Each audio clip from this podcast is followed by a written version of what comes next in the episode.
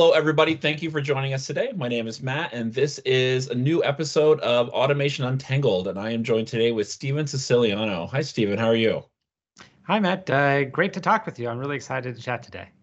Great. I'm really excited too. Stephen is the corporate vice president of Power Automate at Microsoft. I'm getting that right, Stephen? Uh, yep, vice president of Power Automate at Microsoft. Wonderful. So, you know, I, I am so interested in everything that's kind of going on with Power Automate, and maybe you can we can kill two birds with one stone here. So I know Power Automate was previously Microsoft Flow, and you know, so where in this kind of journey of Flow to Power Automate did you get involved? Yeah, so I've been working on uh, what is you know now Power Automate basically since we created the product back in 2016 when we called it Microsoft Flow. Um, so I was part of the team that you know really looked at there was an opportunity for automation to be much more accessible than it had been before, right? Because there had been automation tools that Microsoft has had in the past. You know, we had Windows Workflow Foundation, which is really targeting developers. We had BizTalk um, for integration, and more recently we had Azure Logic Apps, which is kind of a great workflow tool, but it's very still developer centric part of Azure. Um, so you know we we had this idea basically to say, hey, we could actually bring workflow. We could bring automation, process automation to anybody who is, has Office. Really, that was the the goal. So we created Microsoft Flow uh, way back in 2016, and really have just been growing it since then. Great. And do you consider Power Automate to be uh, a robotic process automation tool, or just something general in the world of automation? I would say both. Uh, so we we used to call Microsoft Flow, and we actually changed to Power Automate uh, for a couple reasons, but one of the biggest is we actually acquired a company called Softomotive back in 2020. And Softomotive is an RPA company. You know, they had 15 years of experience building and running um, robotic process automation for customers. So when we acquired Softomotive, we realized that it's really beyond just kind of the general business processes that are running in the cloud. Um, what we could offer as Microsoft uh, with what became Power Automate is this really holistic you know enterprise uh, you know process platform that can you know address any any automation need be it on the desktop with robotic process automation in the cloud with the, the cloud flows that we have leveraging ai leveraging process mining all of these pieces together to create a holistic platform.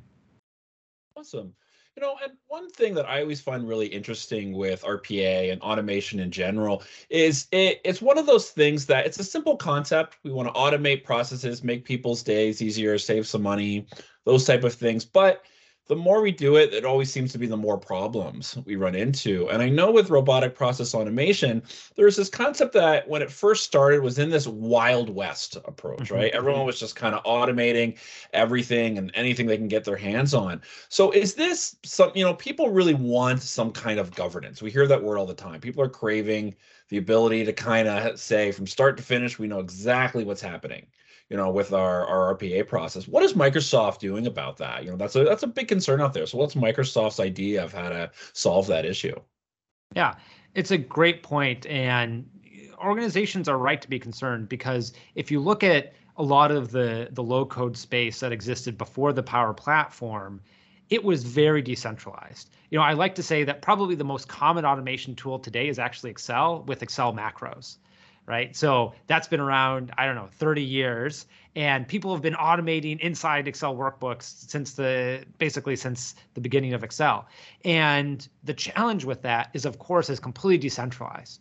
Right? There's no way to understand what's going on across your organization if all of your business processes are in Excel.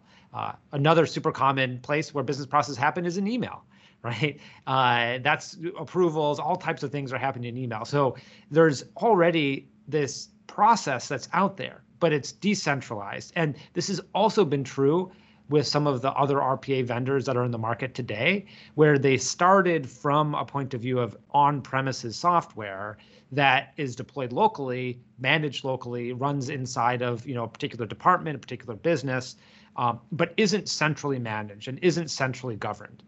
So when we created actually Microsoft Flow back in 2016, we saw that you know there were all these pitfalls with these kind of um, disaggregated individual uh, things going on in different departments and different teams on different people's machines.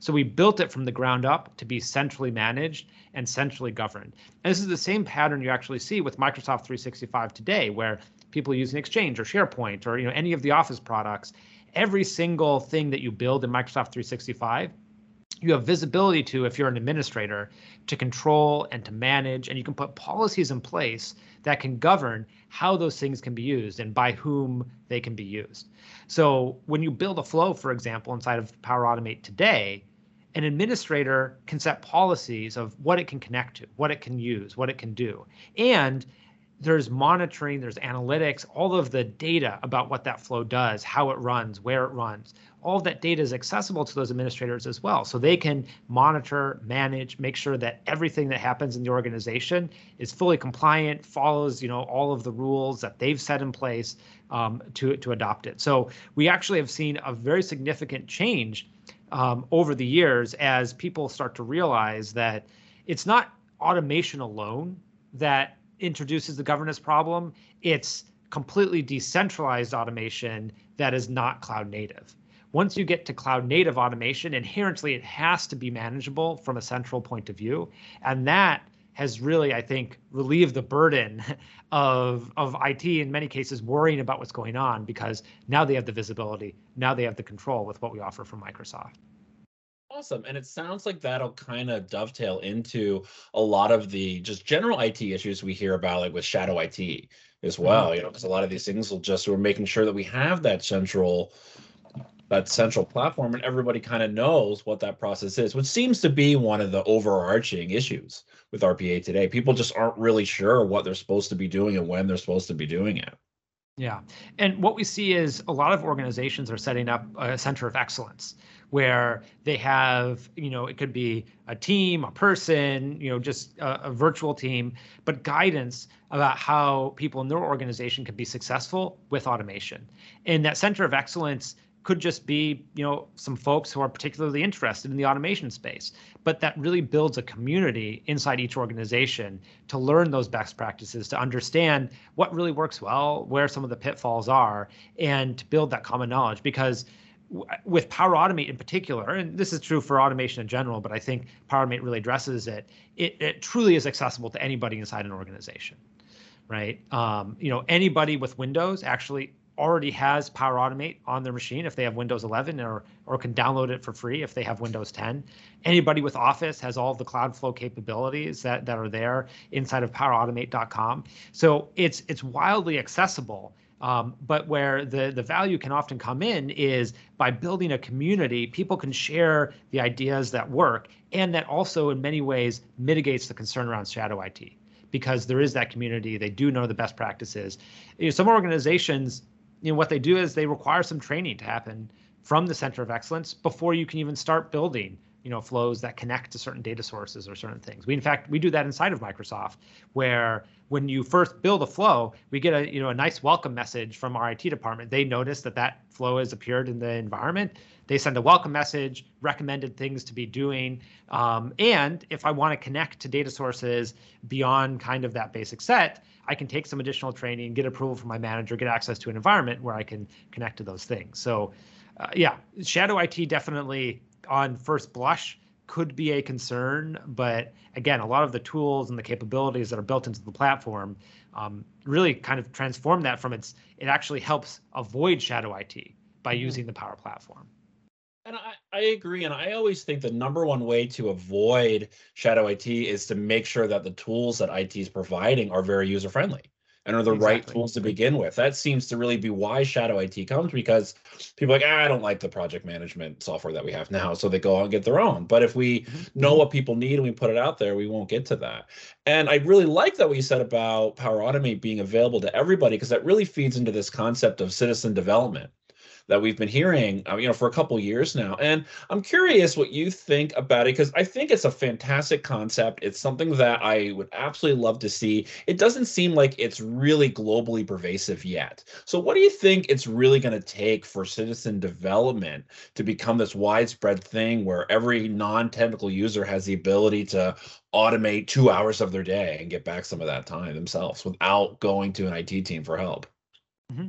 I, I think there are two things. One is it's just a matter of time, right? So as more and more people become aware of it, this community is continuing to grow right? I mean, it's really growing exponentially at this point. There are people who are aware of it, and as as you know, you have more of your peers who are trying it out and using it. You'll be encouraged to do it yourself, and and you'll just see you know very natural growth over time. But I think from a product perspective, one of the big things that we've been focused on recently is really lowering the barrier to entry. So one of the things that we announced late last year is the ability to use natural language to describe what you want to automate, and then we can automatically generate a workflow for you based on what sentence you type. So I can say, you know, whenever I get an email, um, if the email is marked as high importance, send me a message inside of Teams. If it's not marked as high importance, move it to a folder. I can literally say those words, and then it'll create a workflow for me that does exactly that. Oh.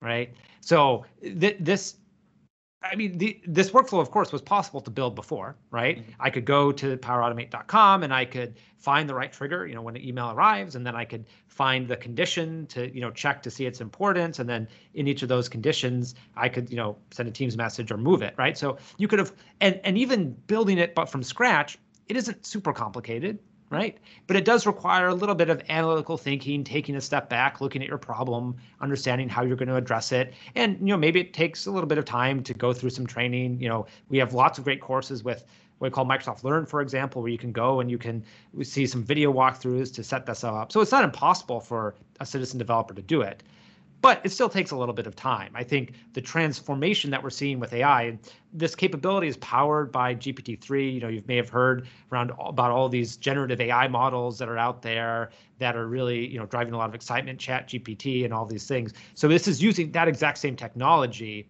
but in a way to help people get to automation in just one step, right? Type what I want, get a, an automation return. And you know, as it stands today, is that automation 100% perfect 100% of the time? No. I mean, you still probably want to look at what it's doing, check to see is it doing what you expect. You want to test that out, make sure it works. Um, but over time, that's going to get more and more reliable, and the AI that actually does that generation is going to get much smarter. It's going to you know build things more reliably, and you'll be able to do what we call kind of uh, a more conversational approach where you can continue to add, to iterate, to improve your automation just by typing what you want, as opposed to, you know, having to learn the ins and outs of exactly how how your automation works under the covers. Um, so I think that that will really further accelerate just beyond the organic growth that's happening with people learning about it and discovering it. Um, this is going to really, you know, help people get to that next level.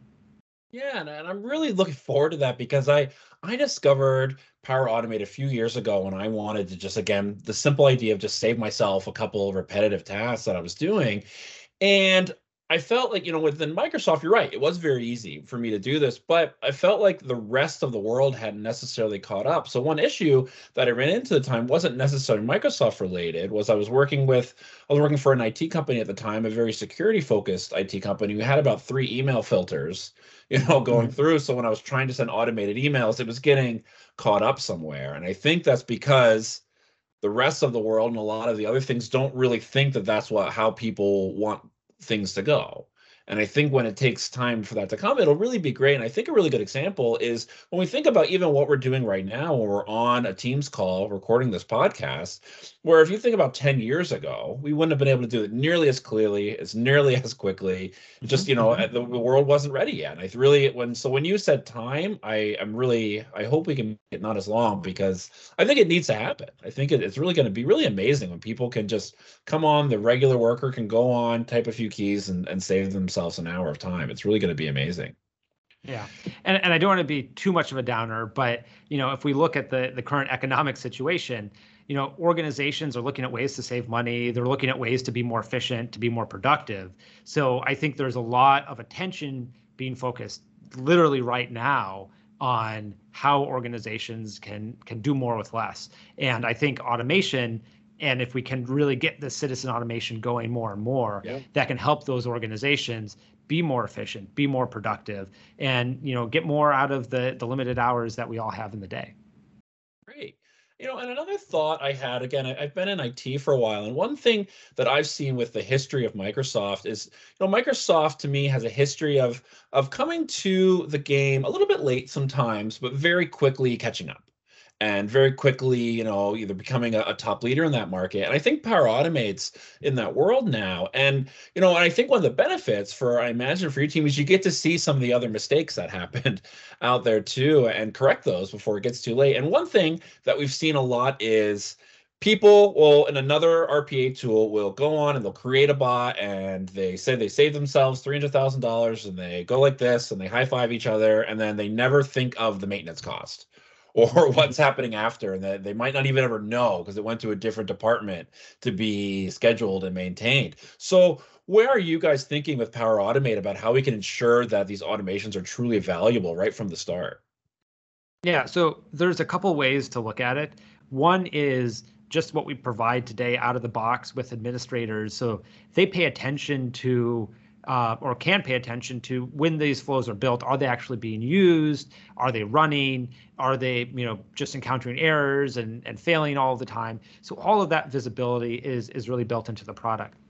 The other area that we're actually working on is something called process mining. Uh, and process mining is about looking at you know, the historical things that are happening inside an organization and understanding how all of the different processes interconnect and what the stages of those processes are and where time is being spent and where time can potentially be further optimized. So we have today actually an integration with process mining where you can actually look at a flow and it can look at the history of that flow and tell you everything that is done, where the time has been spent, where you know potential bottlenecks are in that process. And you can use that as a benchmark to understand am I really improving this end-to-end process or am I, you know, hopefully you're not making it worse. Um, but you know, uh, you know how much you're improving it, and it becomes iterative at that point because you have this benchmarks. You can actually come in and say, you know, hey, on day one I made these changes. Now my flow is, you know, improving by two x, and then I made additional changes. Now it's improving by 3x. And you can actually monitor that over time, shows you the different variants, shows you those different benchmarks. So the process mining capability that we have built into Power Automate, I think, really helps organizations to get a handle on the ROI and the improvement that they're getting for the processes as they move along. Great. You know, and, and as we think of just a general process, and we, we talked a little bit about some of the other RPA tools that were that are out there. You know, obviously we, we love it, and I think that's one of the great selling points of Power Automate is a lot of people use Microsoft for almost everything. So obviously having one vendor and one solution top to bottom makes a lot of sense. But it seems, you know, a lot of people sometimes get stuck on what they were using in the past. So what do you think is kind of preventing people from just jumping over to Power Automate right now from some of the other RPA tools? So I think one of the challenges is that you know switching tools can be uh, you know a, a, lot of effort sometimes and that's where i am you know i'm very excited about some of the the things you know that we're doing where we help people to facilitate migration um, onto you know whatever rpa platform they would like to move uh, because you know at the end of the day all of these platforms are you know about solving somewhat similar business needs the way that you do it of course with power automate we, we like to think is much more modern, much more cloud centric. Uh, but you can actually take an automation built with one RPA vendor and transform it to an automation that will run inside of Power Automate. Um, but I think one of the barriers to doing that has been, you know, to a certain extent, awareness, right? Not a lot of people know, you know, either A, that Power Automate has RPA capabilities. I still talk to people every day and they're like, oh, wow, that's great. Like, it's so exciting that you have this and you know i'm thinking to myself you know we've we've had it for a couple of years now so you know there there still is work that we got to do collectively to make people aware of all these awesome capabilities but even once you know that power automate can do it knowing how easy it can be to move between RPA vendors, I think is something that there also isn't very much uh, knowledge around in the in the industry. So the more that we can do to talk about, you know, hey, you can you can actually transform from one to another, and in doing so, you get you get a lot of benefits. I think that that that'll help, you know, fix that that challenge that you mentioned. Yeah, I, I completely agree, and I, I like what you had to say about awareness. And I, again, I think that's uh, that happens sometimes with Microsoft, where you know Microsoft to me is you know an engineer-led organization, and a lot of mm-hmm. times this great development happens, and sometimes it takes a little bit, such a large company, for the rest to speed up. So sometimes there's this idea out there, like I'll use not just a different example. Like I remember being in IT, and someone suggested using Microsoft Teams as your primary phone system, and and kind of the idea of it out there was like, what? Like that doesn't even make any sense. Like just you, you know, this was kind of even before, you know, po- before COVID, the idea of just all getting rid of your traditional phones and having all VoIP was such a silly idea. But it it was then when you looked at it and you looked at the technical technical capabilities and how fast it evolved, it really was absolutely capable of doing it. It just took a little while for the collective idea of it to catch up to the capabilities. And it sounds like the same thing is happening right now in Power Automate. Mm-hmm. And I would say the other that, that's exactly right. And the other thing that's a little bit challenging is sometimes when people think about Power Automate, we do such a good job of talking about citizen developers and how approachable that it is that people think, oh, so that means it won't be able to do robust enterprise-wide, you know, high volume, high complexity processes. And the interesting thing about the way we built the platform is yes, we've built it so that way it's approachable for those citizen developers to get started, but it still has all of the deep capabilities, all of the advanced capabilities that come from Softomotive, you know, from the you know the workflow pieces that we brought in with Microsoft Flow. Um, so all of that is still there, but we've built it in such a way that we kind of progressively disclose as you get deeper into the product these more advanced capabilities, the more robust capabilities. So it's still possible for somebody to come in, build a very simple flow, but it's also possible for somebody to to build a you know massive process. Like here at Microsoft, for example, the revenue processing for every enterprise agreement we have actually runs through Power Automate. And when we initially you know talked to the to the team, they had all of these people doing all these manual steps for processing and signing agreements where because ultimately that's how Microsoft gets paid is you know people come and they sign contracts with us and there were tons of manual steps people working with different systems moving that data back and forth and by bringing Power Automate in and automating this it has saved you know over 15 million dollars every single year um, of, of Microsoft money by automating it and previously it was this massive Visio diagram. You could fill an entire wall with all the different stages and people that were involved at every step of that process. But that's the type of robust process that you can actually do with Power Automate. But we we talk a little bit more upfront about these citizen developer things, so people don't realize, I think, as much that it actually can go all the way down to those most advanced, most robust processes that can be truly business critical, truly enterprise wide. So I think that's another area that um, you know we should we should think more about. You know, it must be tough for your marketing folks because I, I think you know with, with Microsoft when you think that anybody, everybody, you know, students, teachers, any job in the world could be a Microsoft customer. That sounds like a great thing, but it's almost a challenge because to me, when I think of Power Automate in this world, there's really two specific kind of unique use cases where there are those citizen development and those people that are kind of new to that are very new to this concept of automation and that and that's true microsoft and power automate can help them but yeah then there's this other side of these people that have been doing it for years that need a boost. So, and then those are two completely different messages, two completely different ways of education, two completely different data data sheets. You know, everything that you're doing, right? It's completely different. So it sounds like a a good problem to have, but again, I guess just getting that word out is challenging. That you can do both things, you can do both things well. Yeah, that's that's exactly right. And I think, you know, I like to think of it not as you know two completely different things. But it's really more of a spectrum but you're absolutely right. Like the target market, the target buyer on each end of those is is ultimately different. So um, yeah, it's a it's a fun challenge to have though. I would much rather have that challenge than than only be able to address you know one of those needs. Yeah, you know, and I've been on both worlds, and you know, I've seen both things where yeah, the, the good challenges to have, and then the challenges you don't like having. So for sure, a, a good challenge is always a, a, good thing to have.